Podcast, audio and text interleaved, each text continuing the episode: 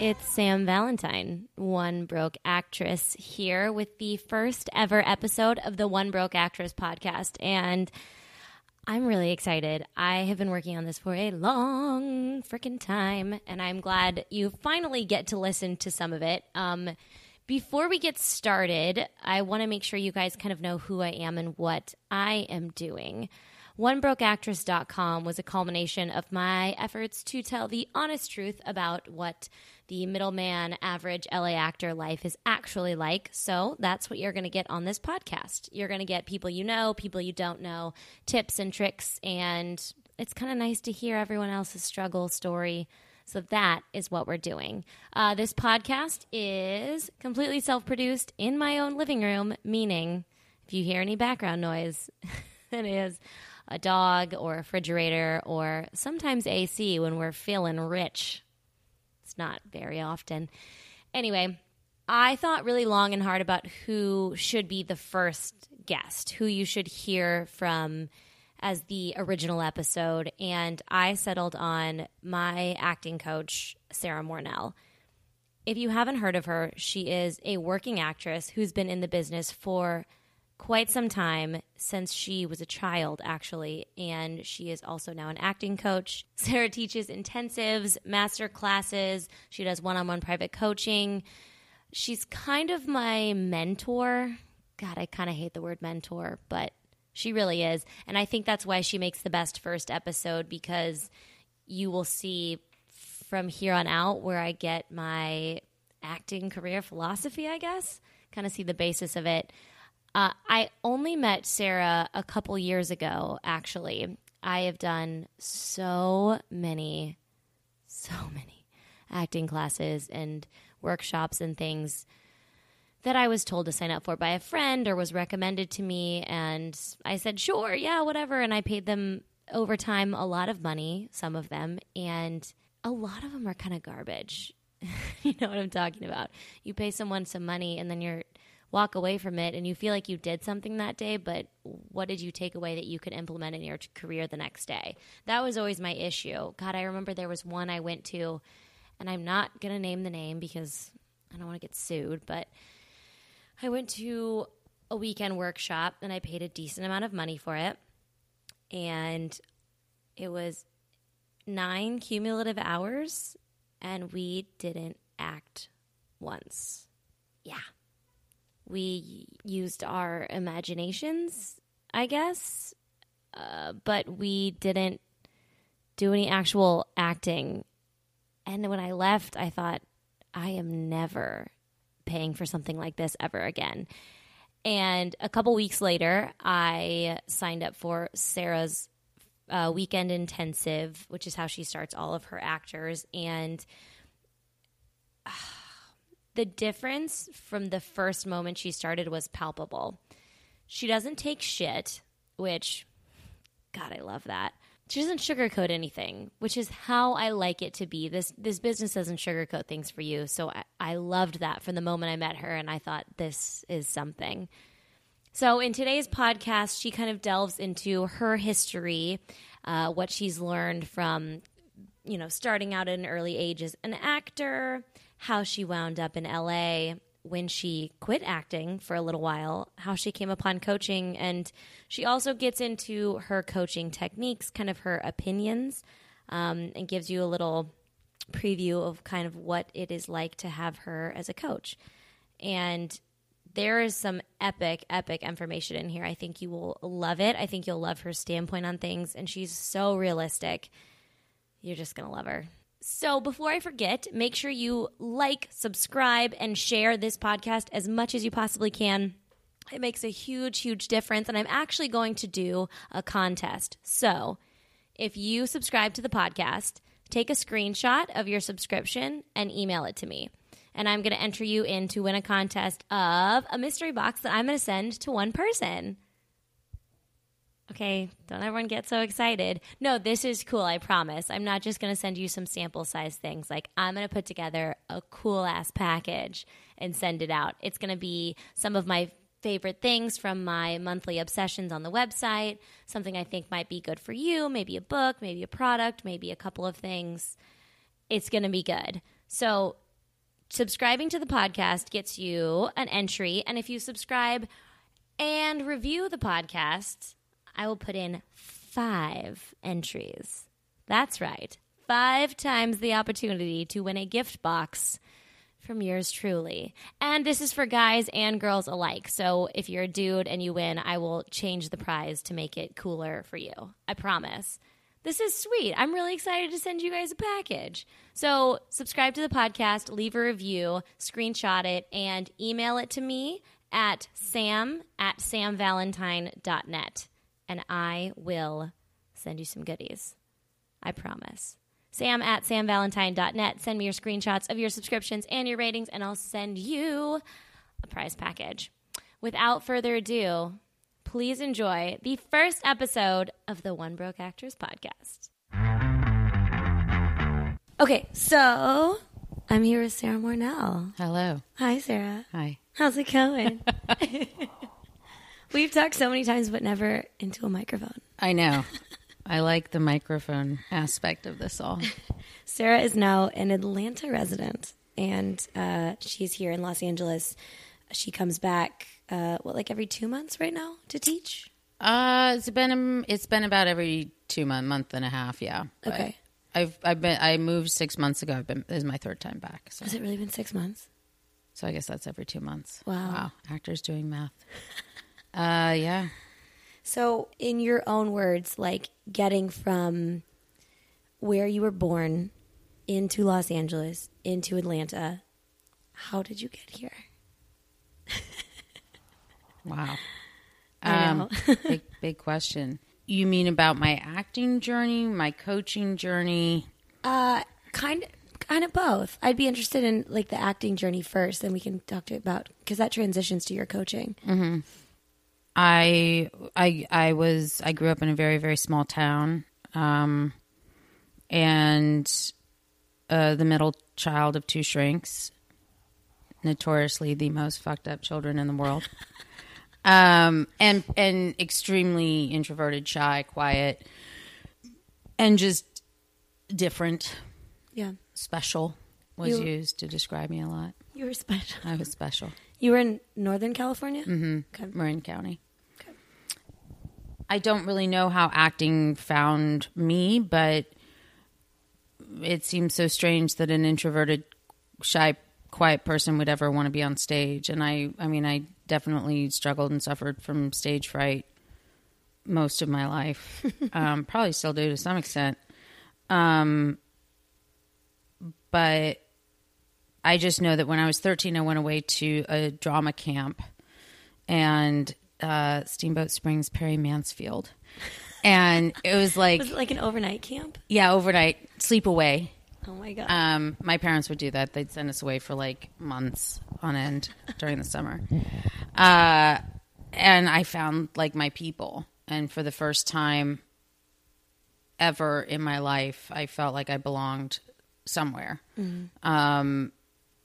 And from that went to England when I was 16, to the British American Drama Academy, Blythe and Company. I went to Oxford twice during the summers to study Shakespeare, and was at a high school where I was very much an outsider.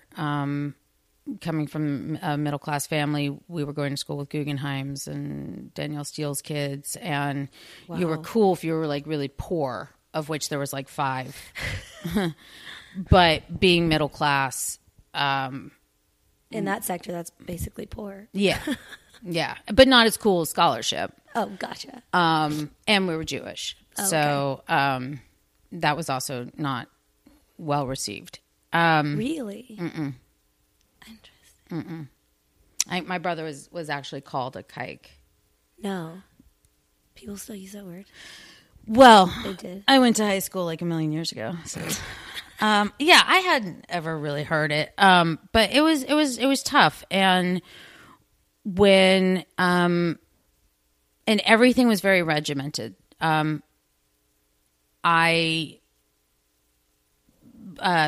wanted to put me in choir, and then from choir they wanted to put me in a select group called Camerata, and it was very technique oriented and like specific and brutal. Like, the head of the department was just terrifying. And I just remember being scared all the time.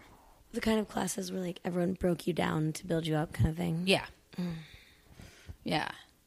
Performing was just terrifying.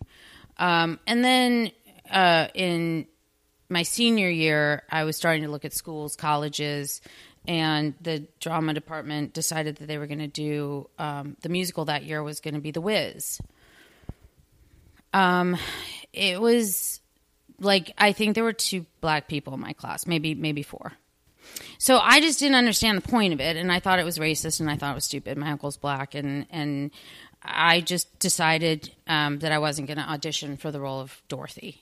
And I'm pretty sure, like, the head of the department was, that's what she wanted me for, and so I boycotted. Because I was like, look, why not do The Wizard of Oz? You know, like, this is me saying I'm going to go and audition for Dream Girls. Right. You know, I would love to do that in my imagination, but it would be so offensive for me to get up there and sing, I'm telling you I'm not going. Right. It's not about that. It's just not. So she threatened to fail me, and there was a lot of, like, putting me down. I was told I would never get into Carnegie Mellon as a drama major, and that I should. You didn't do The Wiz. Because I didn't do The Wiz. And because I wasn't that good. And, yeah, she threatened to fail me. I still didn't audition. And then Carnegie Mellon had me audition. I got in as a drama major. I was actually rejected from Carnegie Mellon as a liberal arts major. You were accepted as a drama major and not a liberal arts. Correct. What's the main difference between those 2 things? You were either accepted into, at the time, the most competitive elite conservatory training in the United States as a drama major completely, that's it. Or what was suggested to me is you go as a liberal arts major and hope after a year or 2 that I would be good enough by taking, you know, some classes there to audition to get in. So you got backwards. So, well, when I submitted to the college, the drama department said, well, we want her to audition as a drama minor.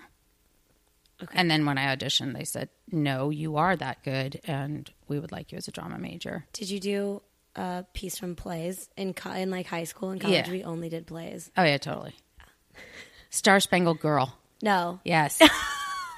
That's what I did. I don't know how I remembered that. Oh my God. And Love's Labour's Lost, which is a very obscure, not as well known Shakespeare play, because I did that in England. Wow. Yeah, it was an incredible experience. Auditioning, getting in.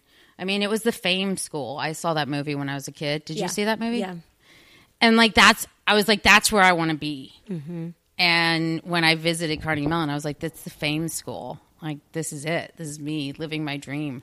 So did it feel like a dream while you were there? It must have been so different from your last school. Oh, yeah. Yeah, I was surrounded by, you know, actors all day, every day, but it was hell. Really? Oh, yeah. You had all of this. All of your, like, theatrical education seems very miserable. Wow, that's a... It's an interesting statement. I mean, I was like sick to my stomach, scared for 4 years. Terrified. We had acting class 3 hours a day, every single day. But we were in school. Like, I remember visiting my sister. She went to UC Davis. And they're like, it's TGIF. I had no idea what that meant. Like, we did not party at Carnegie Mellon. On a Friday night, I was doing crew. I wasn't...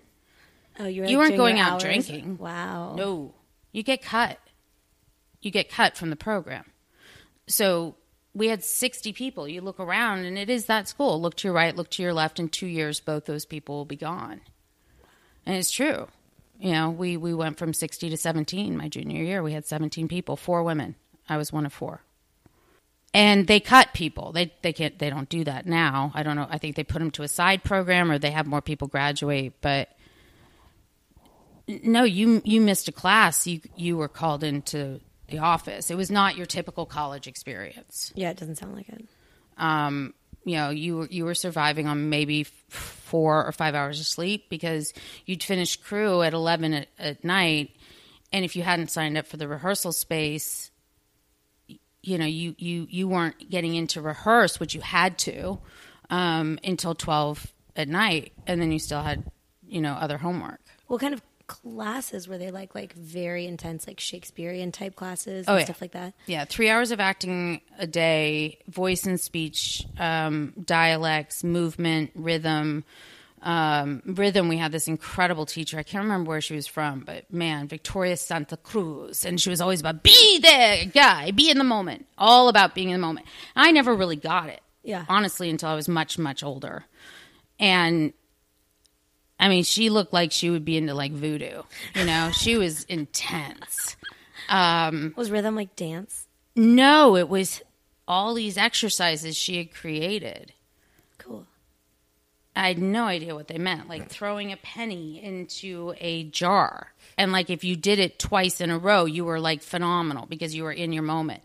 I don't know, man. Like a lot of that shit, sorry, I don't get it, you know? I remember like being a squirrel one day in class, and I was like, because I went to school for theater, much different, but state school, but I was like, how exactly is this going to translate to me being like in a commercial one day? Like because I already knew I was like mentally out of it when I was like doing it. Maybe I just wasn't in the moment while I was being the squirrel. No, I had that same moment of, and maybe we all have, where, you know, you're a stick and you're laying there because you're like, okay, fine, I'm a stick. A stick doesn't move. And then they're like, now you're a stick on fire. And everyone's like, you know, and you're like looking out the corner of your eye because you're not supposed to be looking at what everyone else is doing, but everyone is looking at what everyone else is doing. And I remember thinking in that moment, what the fuck am I ever going to do this? Like, how am I going to ever fucking use this? Ever. When are you going to be a stick? On fire. Like somehow it's like I could handle being the stick, but when they said on fire, it's like, now this is just stupid. But, you know, I guess it's imagination work. But you made it through 4 years there. You graduated. Mm-hmm. You did. Wow. I mean, my freshman year, I got the freshman 15 fat note. Wait, they wrote you a note that you were fat? They wrote me a fat note. And I was warned. So you were ready for Hollywood then. So, yeah. Because they said if I didn't lose the 15 pounds over the summer, they would cut me. So I lost the 15 pounds. And then they almost cut me because I had missed more than like 5 classes in a semester. I was late, or I liked my boyfriend too much and spent too much time. Like you're not allowed to join a sorority or fraternity. You know, it was, if this wasn't your life, they had issue with it. So every semester my father was getting a note like, we're warning you that she could be cut. Then it was like, this is her second warning. This is her final warning. And then they said this, now she's on probation. And then I was on final probation. Like, and then ultimately I graduated 4.0. Because that's just who I am. Showing him who's boss. So then you came here to LA? I think what happened is senior year, to me, we started doing all these exercises for like Greek tragedy. But I've never been a great stage actor. I went to Carnegie always wanting to go straight to Hollywood. Like film and TV, that's all I've ever wanted to do. I've never wanted to do theater. I did a lot of it. And I'm glad I did. I mean, it is great training. But when I started doing exercises and treating them as if the camera was right there, I mean, that's when the head of the department wasn't writing furious notes throughout the monologue, but she was quiet. And I remember her saying, like, the work that I was doing was so still and specific and not that overly dramatic thing. You know, now looking back, I'm like, oh, that was the beginning of my film and TV training, but Carnegie never gave me that. Yeah. So, yes, then I came straight to LA. I was the only one in my class that did. And I got signed by the Paul Kohner agency. My dad actually was like with me, took me to the interview. Oh, that's amazing. Yeah. Did you move out here with friends? Did you move out here just by yourself? I didn't know anyone. great. Me, I did the same thing. Oh, really? Yeah, I moved to LA 48 hours after I graduated college. Wow. I was ready. Yeah, you were. Where did you go? Missouri State. Oh, okay. Yeah. And you came out by yourself, not knowing anyone? Mm-hmm. There was a girl who I hadn't talked to in 2 years who lived in by the beach. Sure. But I didn't have any friends. I didn't move in with anyone. I just was ready. Wow. I found a place on roommates.com. Wow. It had an LA address. And I was like, done. It was in like Lincoln Heights. No way. Yeah. Oh my God. I found a job at the Sunset Marquis Hotel. So I would drive like an hour and a half to work every day to like hostess for 8 hours and then drive home. And I like couldn't hang out with people because I was like, I don't want to have a drink in LA and get on the road. I was so nervous. Yeah. So I liked it. Oh yeah. And I was like in the ghetto. It was crazy. I made some cool friends over there though. Yeah, I bet. How long were you in Lincoln Heights? Almost 5 months. And then I made friends with the girl at my place, at the restaurant I worked at, and I moved into the guest house in her backyard. It was a tool shed. Okay. I was like, I don't understand the air quotes. It was a tool shed. Oh. But I was paying $500 a month to live in Hollywood. Right. So I was like done, free, pretty much. It felt like free. Where'd you go to the bathroom? Inside the house. Okay. So sometimes they would like do coke off the bathroom sink and I'd like dust it off so I could wash my hands. Oh, nice. Yeah. That's Hollywood. It was very LA. And then my parents called one day and they're like, we think we're going to come visit. And I was like, I got to move. Yeah. Just picturing them seeing my living situation was like the catalyst. Yeah. They would have freaked. Oh my God. Oh my God. They've heard since then. They've never seen pictures. They said They don't want to see pictures of the guest house. No, God, no. It's a guest house. One night I woke up. I slept on a futon because who didn't? And it was pushed up against the little window that was there. And I had a bad dream and I kicked through the window, like the glass window. Oh, wow. It was an adventure. That's fantastic. Yeah, that's a good story. Where'd you live? When I first got here? Yeah. My dad grew up here. Okay. So he had some friends who had daughters, and I lived on 6th and Crescent Heights. Really? Yeah. I'm very familiar with that area. Yeah. A duplex right on 6th, you know, those old... That's not a bad first place to live. No, it was great. Yeah. It was great, except I didn't know any of the girls, and it was just weird. I mean, It was three of us, and... Were they acting, too? No. Oh, that's kind of nice. Yeah. I had no idea. And you got signed with an agency right out here? Yes. I had gotten signed out of New York, and I told them at the interview that I wanted to come straight to LA.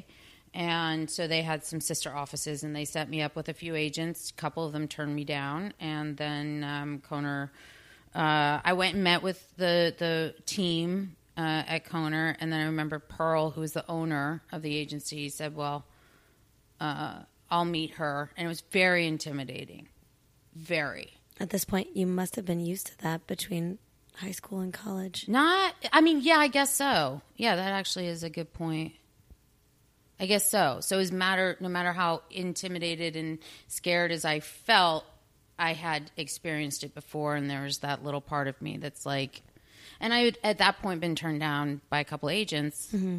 And I was like, that's not happening again. Yeah. And so they brought me into her office. It was really dark. And she's like, okay, I just have one question. Why do you want to be an actor? Or what do you want to do? What is it that you want to do? And I looked at her and I said, I want to win an Academy Award. And that's it. Yeah. And she's like, what else? And I said, there is nothing else. And she was like, okay. And that was the end of the interview. And I had no idea whether I'd bombed it or whatever. And it took her probably about 10 years to take me a lunch and say, by the way, you know, it was when you said that I knew you had the confidence to survive, or at least the confidence of that most actors lack. And I was going to sign you because of that. Also the Carnegie training, of course, but. Yeah, but being able to translate that into real life, like that confidence is very, very tough to find out here. Yeah. Which is sad. Yeah. Because it's the one, if I could give actors one quality, that's the only one. Confidence. Yeah. Like if I had to pick one, not talent, not drive, not ambition, like all that can be learned, but confidence is the most important aspect of our career, I think. I feel like I'm learning that. Well, the whole system has been created on beating us down, mm-hmm. picking us apart. And that's the problem with the training. So you, to connect to that, so you acted in LA for 20, how long? 20-something years? 20-something, yeah. 20-something years. And then you, I've heard you say in class before that you decided you wanted to take a break, and that's kind of when you found coaching? No, I hadn't been acting that long. I'd been acting probably about, out here. I'd been out here 10, 15 years. I try and avoid, the age concept. But yeah. No, I'd worked quite a bit. And I was coming off probably one of the more successful years of my life. I mean, I'd worked nonstop for over a year and a half on 2 shows simultaneously on network television. Do you want to say what shows they were? Judging Amy and Becker. Okay. And at that time, like now you see actors cross over all the time. But that time it hadn't been done, especially on the same network. Oh, yeah, no. And they're like, we'll just fly under the radar, which in hindsight wasn't the smartest thing to do, because one of the last things that broke me and made me leave for the first or second or third time I left the industry is testing for a show with Hugh Laurie right before he did House. There was a pilot called Dragons of New York.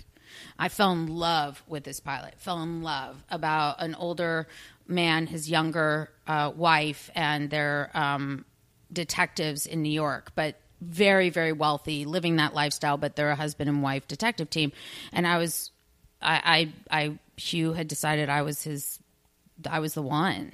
And we tested, and he rehearsed with me for like 2 weeks. Like none of that happens anymore. Wow. That's amazing. He rehearsed with you? It was incredible. Yeah. Incredible. And he's an incredible human being. And at the end of the process, I went in for CBS network, and Les Moonves was like, I have no idea who she is. No, we're going to go with someone who we have a holding deal with. And the pilot didn't go, and their chemistry wasn't there with whoever they cast as the girl, but it broke my heart. Like, it broke my heart. And here I've been on this man's network for a year and a half on 2 of his shows. So I had to walk away. Mm. How many auditions did you probably have for that?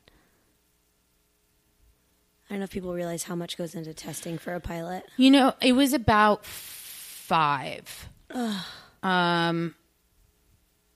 Because they knew who I was, and it was for CBS, and I'd been on CBS. I may have been 4. I went in the first time, and Hugh was there, and he actually read with me in my first audition. But it was a producer session.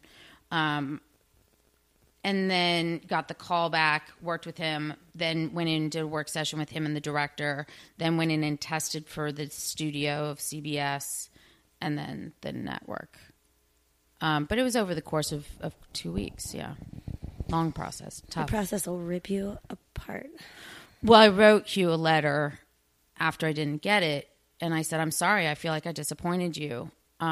And I still have his note back, handwritten letter that he wrote back saying that it would kill him to think that I would come away feeling that way, and that he completely understood and it wasn't my fault, and that it was his honor to stand at my side in that blood-soaked arena, direct quote, and that it was my misfortune to stand in front of the network at a time when they felt like flexing their muscles, and that only an idiot or a psychopath could do their best work under those conditions. And all of that, like, I literally still have in writing. It is engraved because I tell actors that, and because that's how it feels. Yeah. Especially in the dungeon and CBS, you can feel the cries and the pain. And yeah, the whole thing is just set up in a way that's just a nightmare for actors. Nightmare. It's a train wreck. Yeah. So you took a break. Took a break. Can't imagine why. Took a break. I think after that, like, they got me an audition the next day or two, and it was like Army Wives or Touched by an Angel or something. Uh-huh. And it was a guest star, and I didn't get it. And I was like, I can't even fucking get on Touched by an Angel. Fuck you all. I'm done. There's got to be more to life. And so yeah, coaching found me.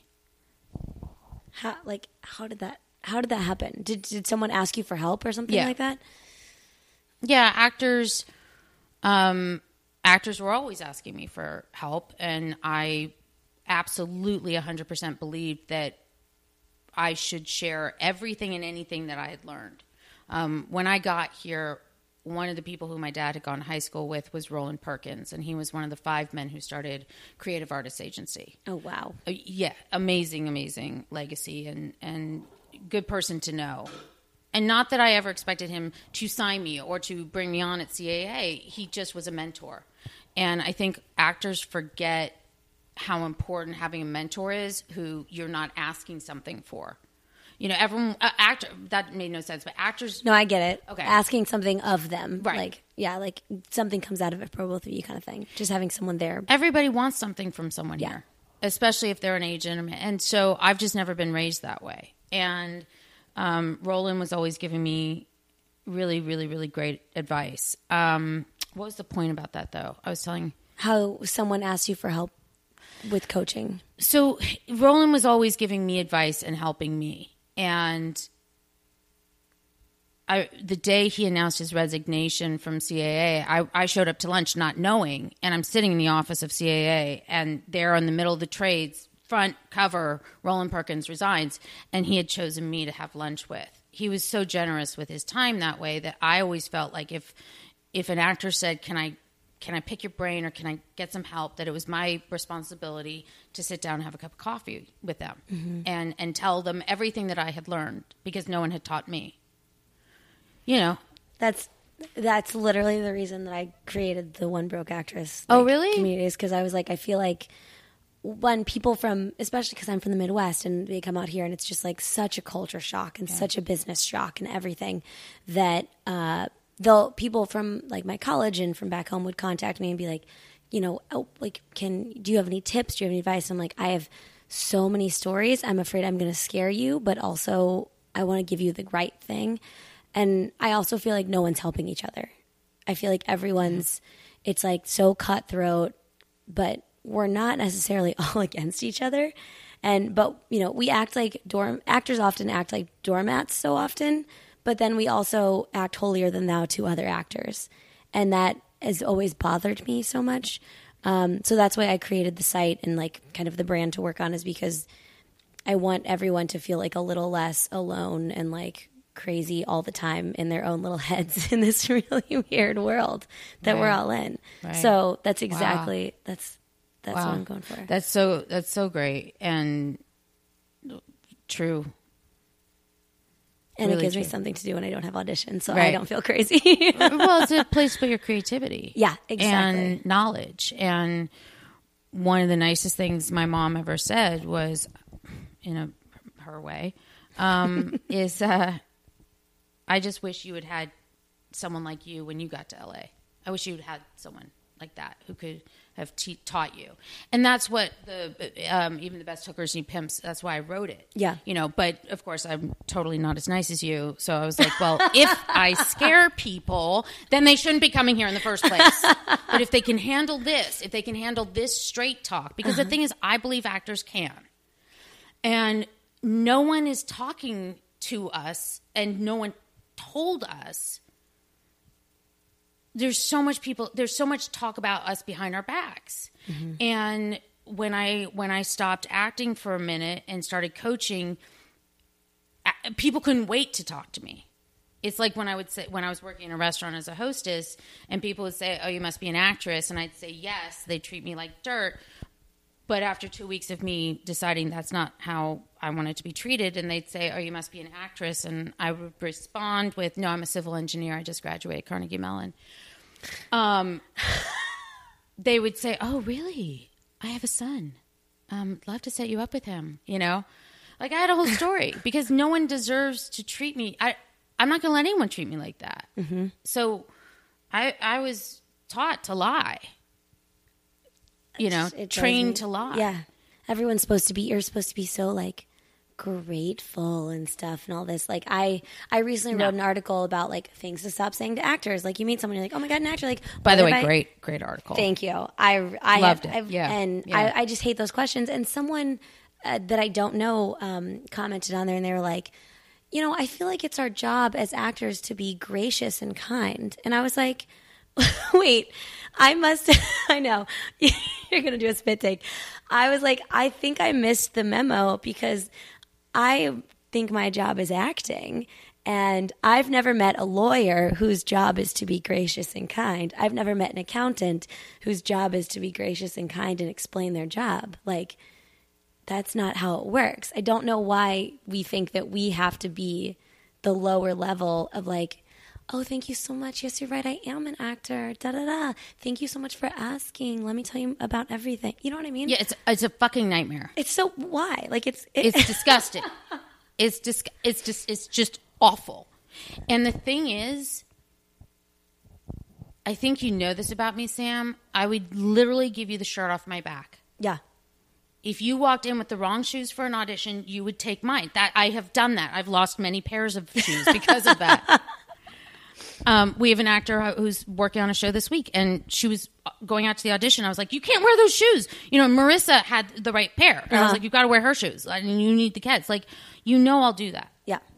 But being a nice person and being generous is different from being a doormat. You cannot be that in Hollywood. No.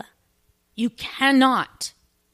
I have been the nicest person in the world and been trampled on and treated like crap. And whether it's me telling actors to stop doing that or, you know, a casting director the other day said to one of my actors, what is this notion that actors, not my actors, but actors still come in the room and think, I'm supposed to show that I'm easy to work with. I don't give a fuck. I don't care if you're easy to work with. I want you to come in and do your job. Yep. There's no blame. We all have to accept responsibility. Mm-hmm. But I can't tell you how many hundreds of actors, thousands at this point, have sat in front of me crying and devastated because no one in the world is saying what I'm saying. No one in the world is teaching what I'm teaching. I'll tell you, the thing that, I don't think I've ever told you this, the thing that sold me, because I've taken a million workshops. Like, I like to dip my toe in all the ponds, see what things about. Yeah. But when I took yours, we were going through a lot of stuff in a very quick amount of time for the 2-day intensive. Oh, the weekend intensive, mm-hmm. Yeah, okay. And you told someone was doing their audition piece, and you were being the casting director, and they finished, and you said, thank you so much. And they're like, oh, thank you. And you go, no. I said, thank you. You say, you're welcome. Yeah. And I was like, this girl's speaking my language. Like, because you work so hard in an audition. And then someone's like, thank you so much for coming in. And you're like, oh, thank you for having me, blah, blah, blah. They didn't do shit to have you. They pulled your name up off a roster. They looked at your picture. Like, maybe they talked to your agent. You know what I mean? I'm sure there's lots of steps, but whatever. But like, you probably coached, you worked, you spent hours, you put an outfit together, you drove to the audition, you spent all of this time, and you're telling them thank you. Like, and I was like, this makes so much sense. Like, we are awesome. We are bringing the heat to this kitchen. And like, I was like, this is my girl. Well, you know, I've been ripped apart for that. I mean, really? I had a manager once tell me that the reason, because she heard that I taught that in a class. And she called and was like, how dare you? How dare you? You don't teach my actors how to be in a room. You teach them how to act. And I said, I think you misunderstood who I am. No one tells me how to teach. Send your clients elsewhere. She's like, the only reason you're teaching is because you can't work enough as an actress. I'm like, have you looked me up? Someone said that to you? Oh, yeah. Oh, great. I said, go fuck yourself, you fucking bitch. And then I hung up on her because, yeah. You know, like, and then she called my agents. And I got reamed on when I wrote for Backstage. That concept of you're welcome made people like really angry. And yet the truth is what you just said. How many jobs have you had to take in order just to be there? Yeah. How many sacrifices have you made? How many times have you been on the way to the to a party or to the airport and had to turn around because you get an audition? Like the work that we have to put in. And here's the thing. If you're an actor and you're not putting in the work, then you're not an actor. To me, thank you. It's true. I absolutely agree. You're an actor. It's not about the paycheck, because we don't get paid and we don't make money for a very, very, very, very long time. Mm-hmm. And for the most part, we're always going to be broke. But you're an actor when you're putting in the work, when you are, and that means taking 2 or 3 jobs to support the headshots, the reel, the social media, the gas, the Ubers, the hair, the trainer, our job is 24/7. And unlike casting directors, who that is their job, we as actors have to have 2 or 3 or 4 jobs. We're running our own companies. You spent an insane amount of time in order to get to that room and give a phenomenal performance, with the chances of you booking it being probably 0.01%. Yep. And you might have already auditioned for those people 15 times. Yeah. Yeah, I think I went in for Bialy Thomas probably for about 5 years, maybe 7 before I booked. And not once did I think, God, why aren't they casting me? I was grateful every time they brought me in. Yeah. Because they respect me, I respect them. They saw my work. Of course I was grateful. Of course I would send flowers, or I would send a thank you card without my headshot or resume attached.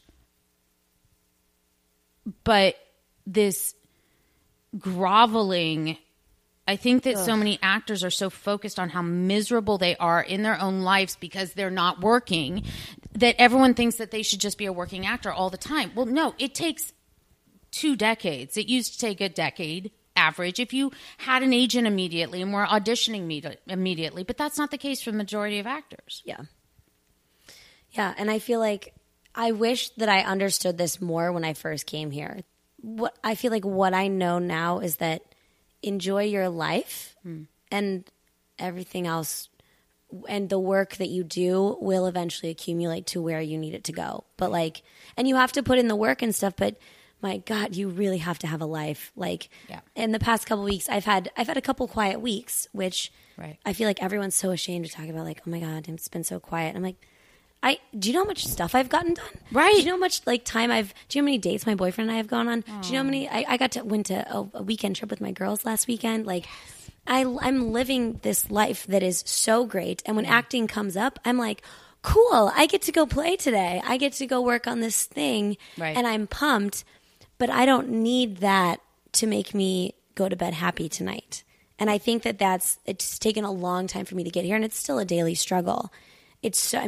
The idea that you can put so much into something and then do it and then walk away and not think about it is something that I still struggle with a lot. Like, because you and I worked on a piece last week, and I loved that audition and it went well. And, then I got on a plane and went on this trip, and I came back, and somebody asked me, like, did you hear back about that audition? I'm like, wait, what audition? Yeah. And I completely forgot.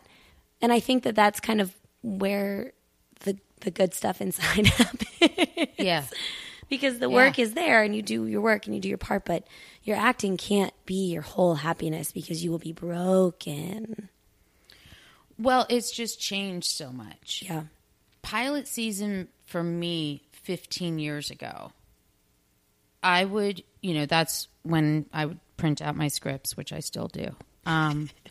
But at the end of pilot season, I would have a pile of scripts that came up to like above my waist. Wow. I was auditioning 2 or 3 times a day. Wow. Networks were making 40 pilots, 50 pilots. And then when we hit the strike in 2007, everything ground to a halt, and it really changed, dramatically changed. The day and age of the working middle class actor is over.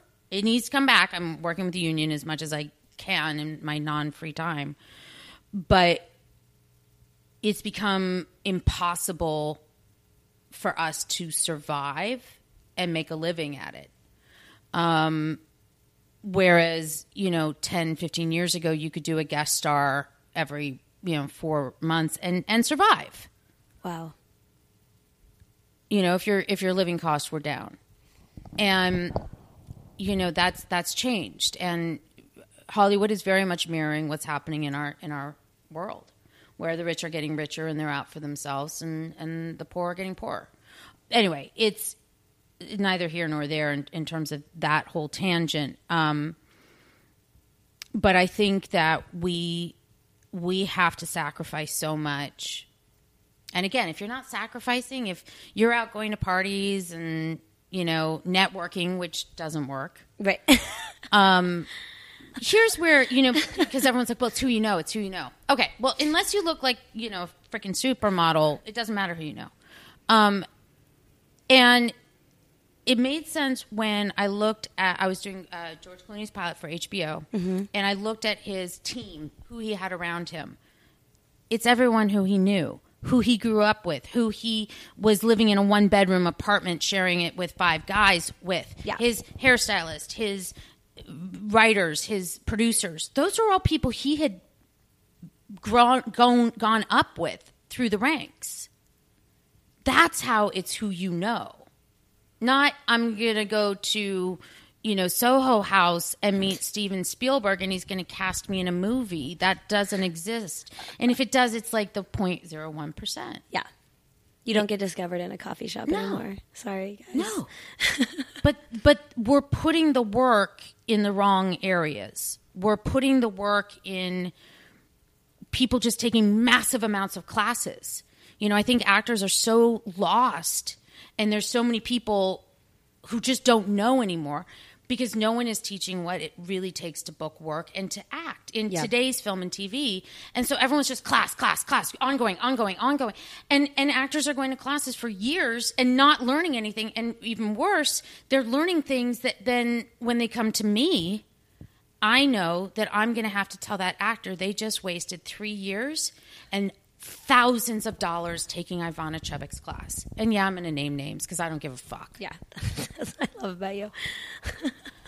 When one of my working actors, who I will not name, but who I bow down to out of respect and admiration for the body of work she has, can't even believe that she comes to me for coaching, says that on set, she knows when someone comes from Ivana or Leslie because they can't do the work. They're so in their head that they can't get through a take. She asked me, she said, who are these teachers? What are they teaching? It's very, very confusing, especially when you first get to LA, because there's so many classes. Yeah. There's so many, the different, types of things you can do, and all these people have their own intricate, very interesting methods, and you take, tons of notes and do this and that, and I've taken some of those classes in, a little form, but... And I remember I would go into auditions. I auditioned mostly commercially when I first got out here. And I was like, I don't know if I'm a good actor or not. I don't know. I couldn't tell if I was doing good acting. I couldn't tell if I was good or not. I was throwing dice in the air. I was like, I have no idea what's going on. And I felt so confused. I was like, should I even be doing this? Am I any good whatsoever? And then it slowly got broken down to me. To me, that is the worst part. Is to sit down and take 10 pages of notes on a scene. That once I finally got on a set and saw how it worked and how quickly shit changes and how fast it moves and how many moving pieces are surrounding you while you're supposed to be small and still, I feel like that's when I was like, oh, yeah, I kind of get it now. Yeah. I kind of get what I was doing wrong and what I was doing right. And most of the time I was doing way too much. Yeah. Way too much. It was my character has a secret and all these things. And it's God. Oh, no. That was one thing a teacher in college used, always have a secret. But I was like, does this mean for every audition? So I would go in for my first commercial auditions and I would brushing my teeth with a secret.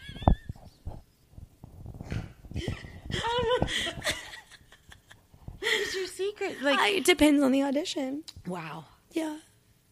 I know. I feel like when I was like, fuck it, I'm a girl who just broke up with her boyfriend. I know exactly what this feels like. And then I went in and I was like, oh. And they were like, that was great. And I was like, I didn't really do anything. Right. And I've told you that before. I'm like, man, sometimes I feel like I don't really do anything. And you're like, that's probably good. No, that's where we want to be. That is where we want to be. We want to teach. You know how I'll like come up with a quote? Mm-hmm. This week, I think, or last week, it was common sense over technique. That's what actors need to think about. What's the show? Okay. And watch it. Mm-hmm. I'm still stunned, you know this, by how few actors. Like, the whole, like, oh, I don't watch TV. Are you fucking out of your mind? Then don't say you want to be doing it. I hate when people, they, like, brag. They're like, I don't have a TV. And I'm like, what are you doing? That's not bragging rights. That's stupidity. Plain and simple. Like, I don't have time. And I'm like, what? Are you serious? Then get out of class. You have to do this. I really would rather have actors go and do TV night analyzation than go and do the majority of classes out there. Because I'm just undoing work. That if we treat it more like athletics and dance, that when you watch a ballerina or a dancer or an athlete, the plays look fluid and flawless, but the amount of practice and hours that goes into rehearsing to make it look effortless, that's what we have to start working on. The thing is, when it's technique based, it's getting actors completely away from their own instincts and how they would be in that situation. Common sense is, what's the show? What's the tone? What's the feel? What's the pace? What's the vibe? Okay, cool. Walking Dead, it's really slow. Mm-hmm. And if I haven't seen it in a few months, then before I really start rehearsing, I go back and watch the show. Because I have to live in that world. Now, for a question for you. If it's a show that's had like 3 or 4 seasons and you're auditioning to be in like the next season, would you go watch episodes from the most recent season? Exactly. To get the current tone? Because the pilot could be way different than what it is now. Yeah, if you watch the pilot of Friends, it's totally different than where they ended up. So always watch the most recent. Okay. Yeah.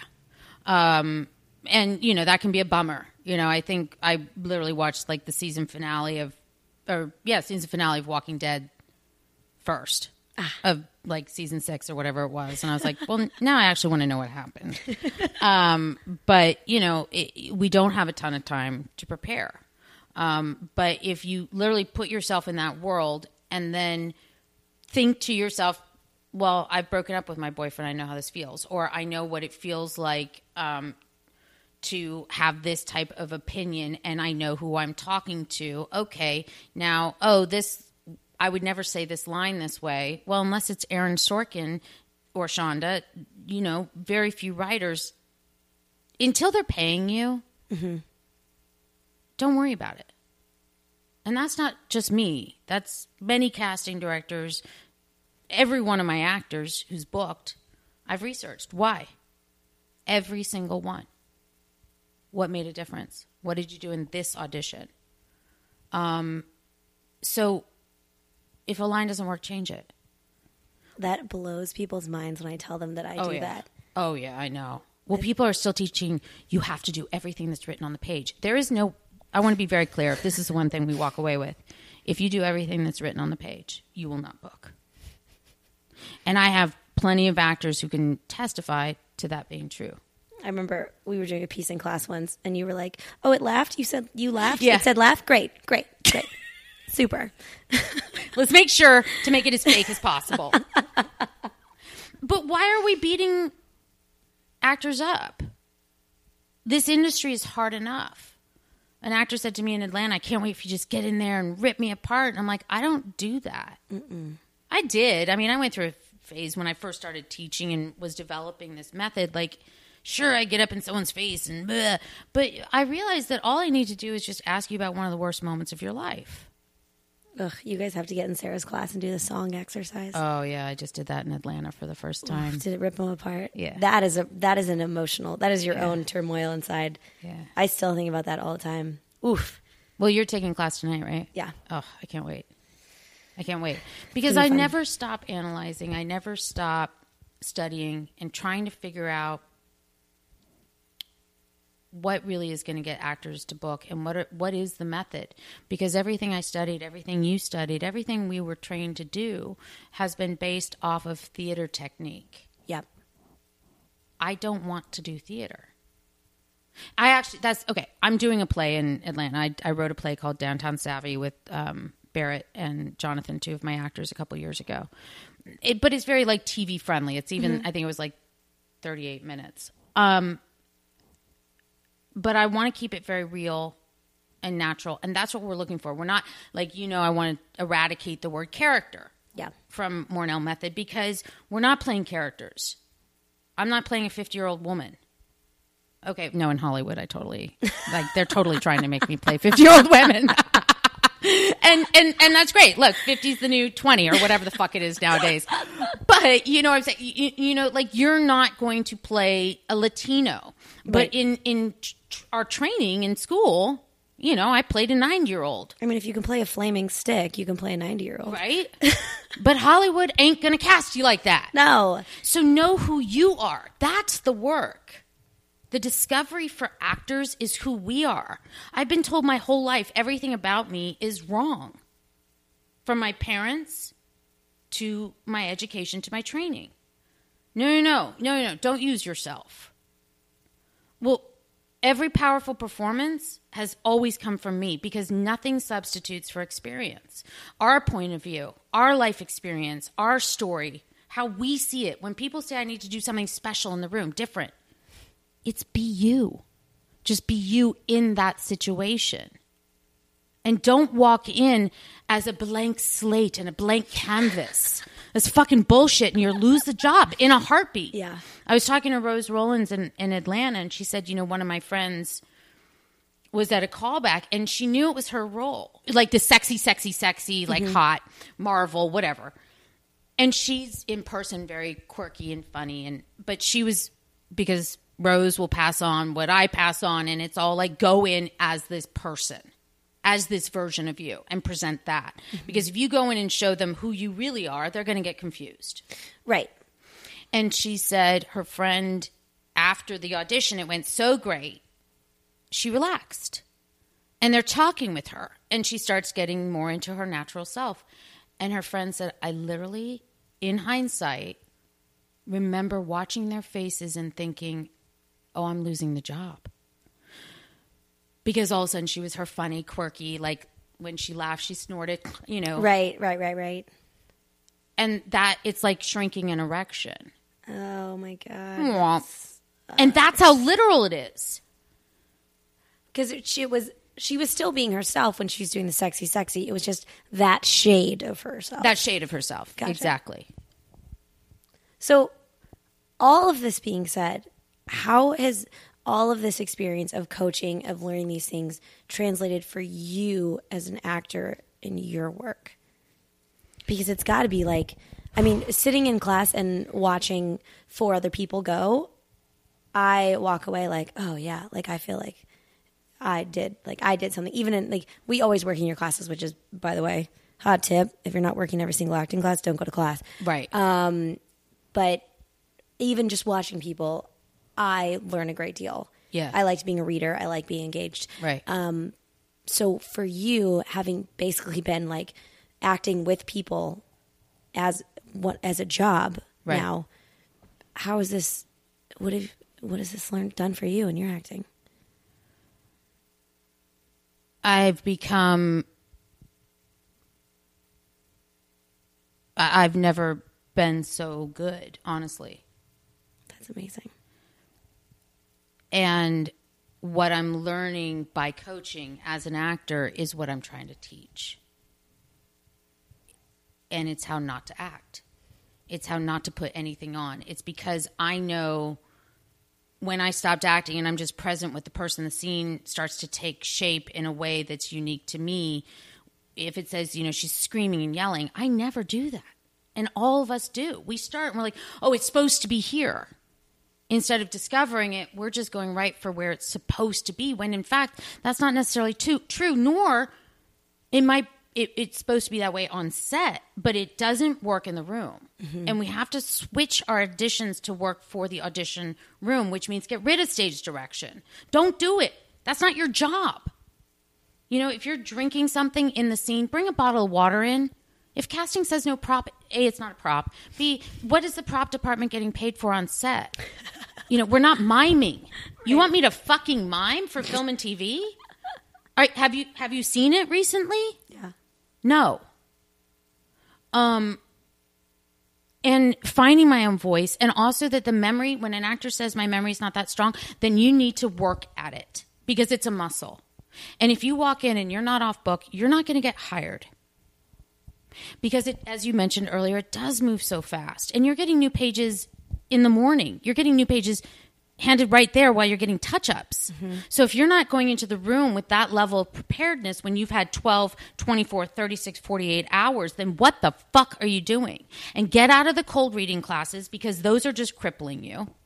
They're just teaching you how to use the page. So whatever coach is telling you, just use the page and go in and be organic in the room, is taking your money and not helping you. And that's disturbing. Because we need to be training for the reality of what it takes to book the job. And because it's no big deal if we just know the reality. But we're putting the wool over each other's eyes and saying, no, class is the end all be all. When most of the time when someone comes in and they're doing what they did in acting class, it's way too much. Yep. It's way too much. It's why I teach in my living room. Mm-hmm. The rooms that we walk into are awkward and small and weird.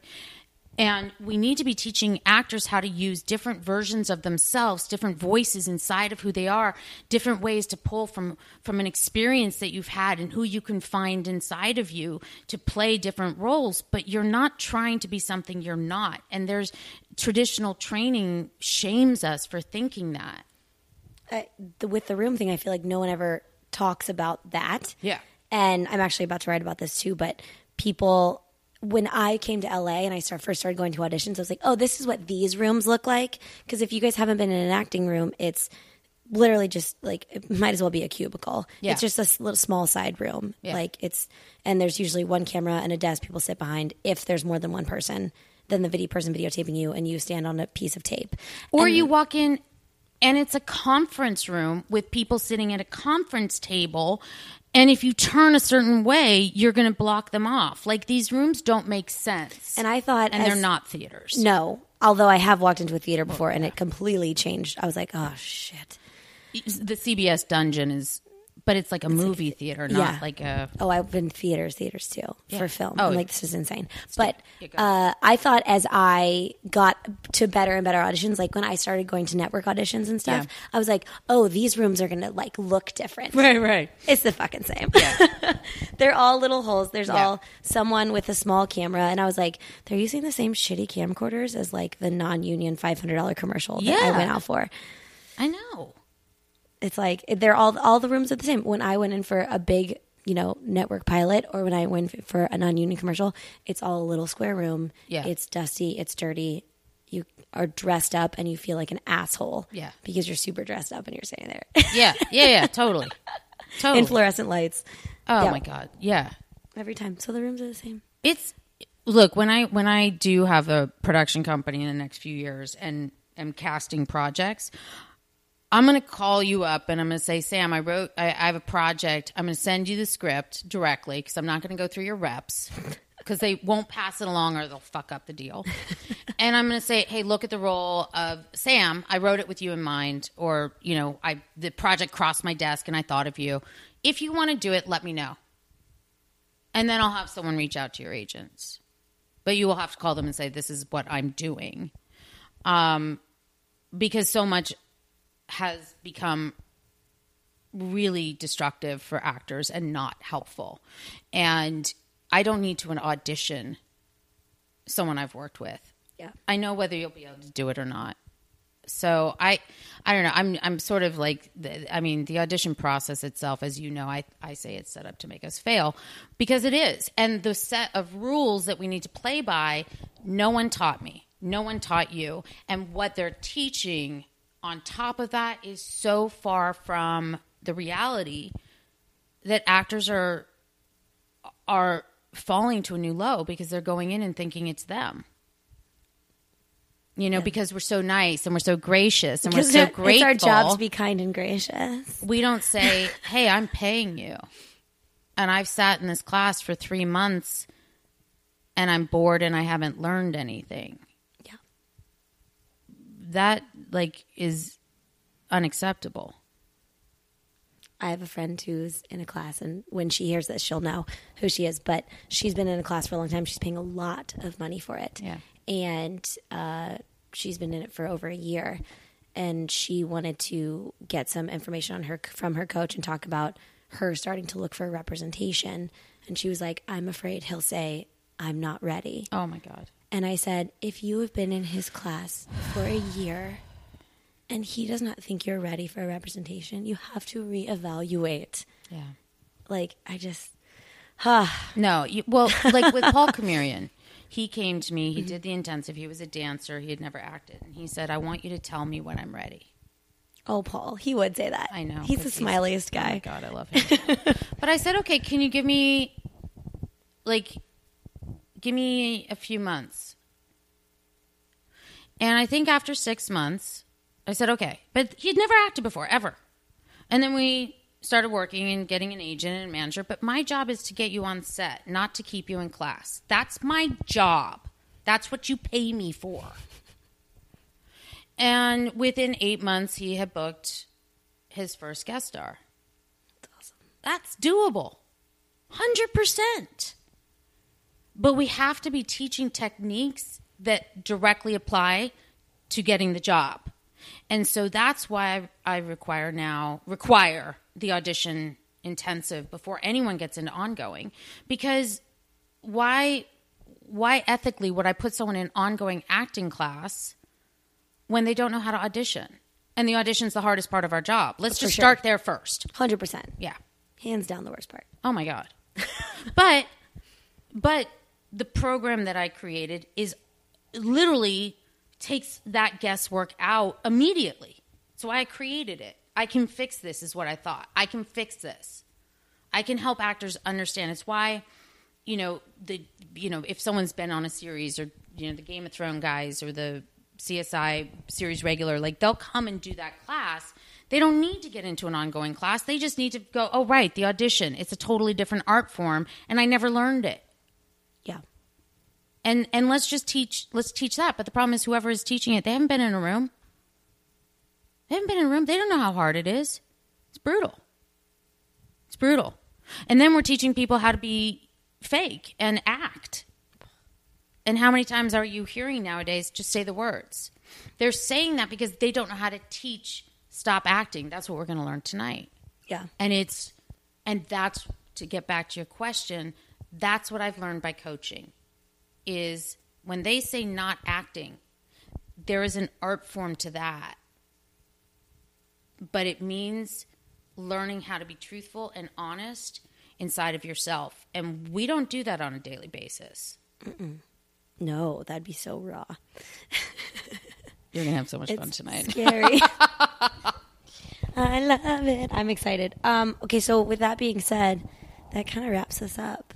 So if people want to know more about you and what you do and all the fabulous things that you have to offer, because I know after this, if I didn't know you before, I'd want to know you now. Oh, thanks, Dan. So how would they want to reach out to you?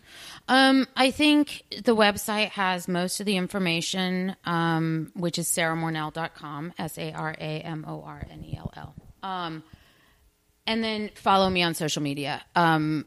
I really do try and post there what is upcoming. I'm doing a Facebook Live next week. So Facebook is great. There's no other Sarah Mornell in the world. So if you just Google Sarah Coach, I'll pop up. And do your research. If it's not me and it's someone else, do your research. Be demanding. If you're in a class and you feel like you're not getting anything out of it, get out. And get a group of friends together and start doing a TV analysis night. HBO versus CBS. Co-stars. Watch co-stars on TV all night. Analyze it. Study. But the journey and the work is finding all the all the things that make you who you are and how to use that, not working to try and be something you're not. That's my advice. I like it. All right. So that's all we got. Thanks, Sam. Thanks so much for sitting down with me. Love you too. And bye, guys. I'll chat with you in a bit. So that was the first ever episode of the One Broke Actress podcast. I hope you guys liked it. I hope you found a few things you could take away from it, if not a ton of things. Thank you. Thank you, Sarah. Once again, you're the best. Just a reminder of what I said earlier. Please subscribe and review the podcast. Send me screenshots of both of those things to my email, sam@samvalentine.net. And I will enter you in to win a fabulous prize box that I am putting together. You should do it. If there's anything else you guys need, you can always find me at OneBrokeActress.com. Subscribe there as well. And I want to extend a special thank you to Maggie Zabo, who is the beautiful singer you hear on the intro to the podcast. Get used to it. You're going to hear her a lot. You should look her up at Maggie Zabo on all the platforms and on SoundCloud and on Spotify. This girl is going to be so famous, you guys. Get on board. Thanks, Maggie. And with that being said, I will see you all next week.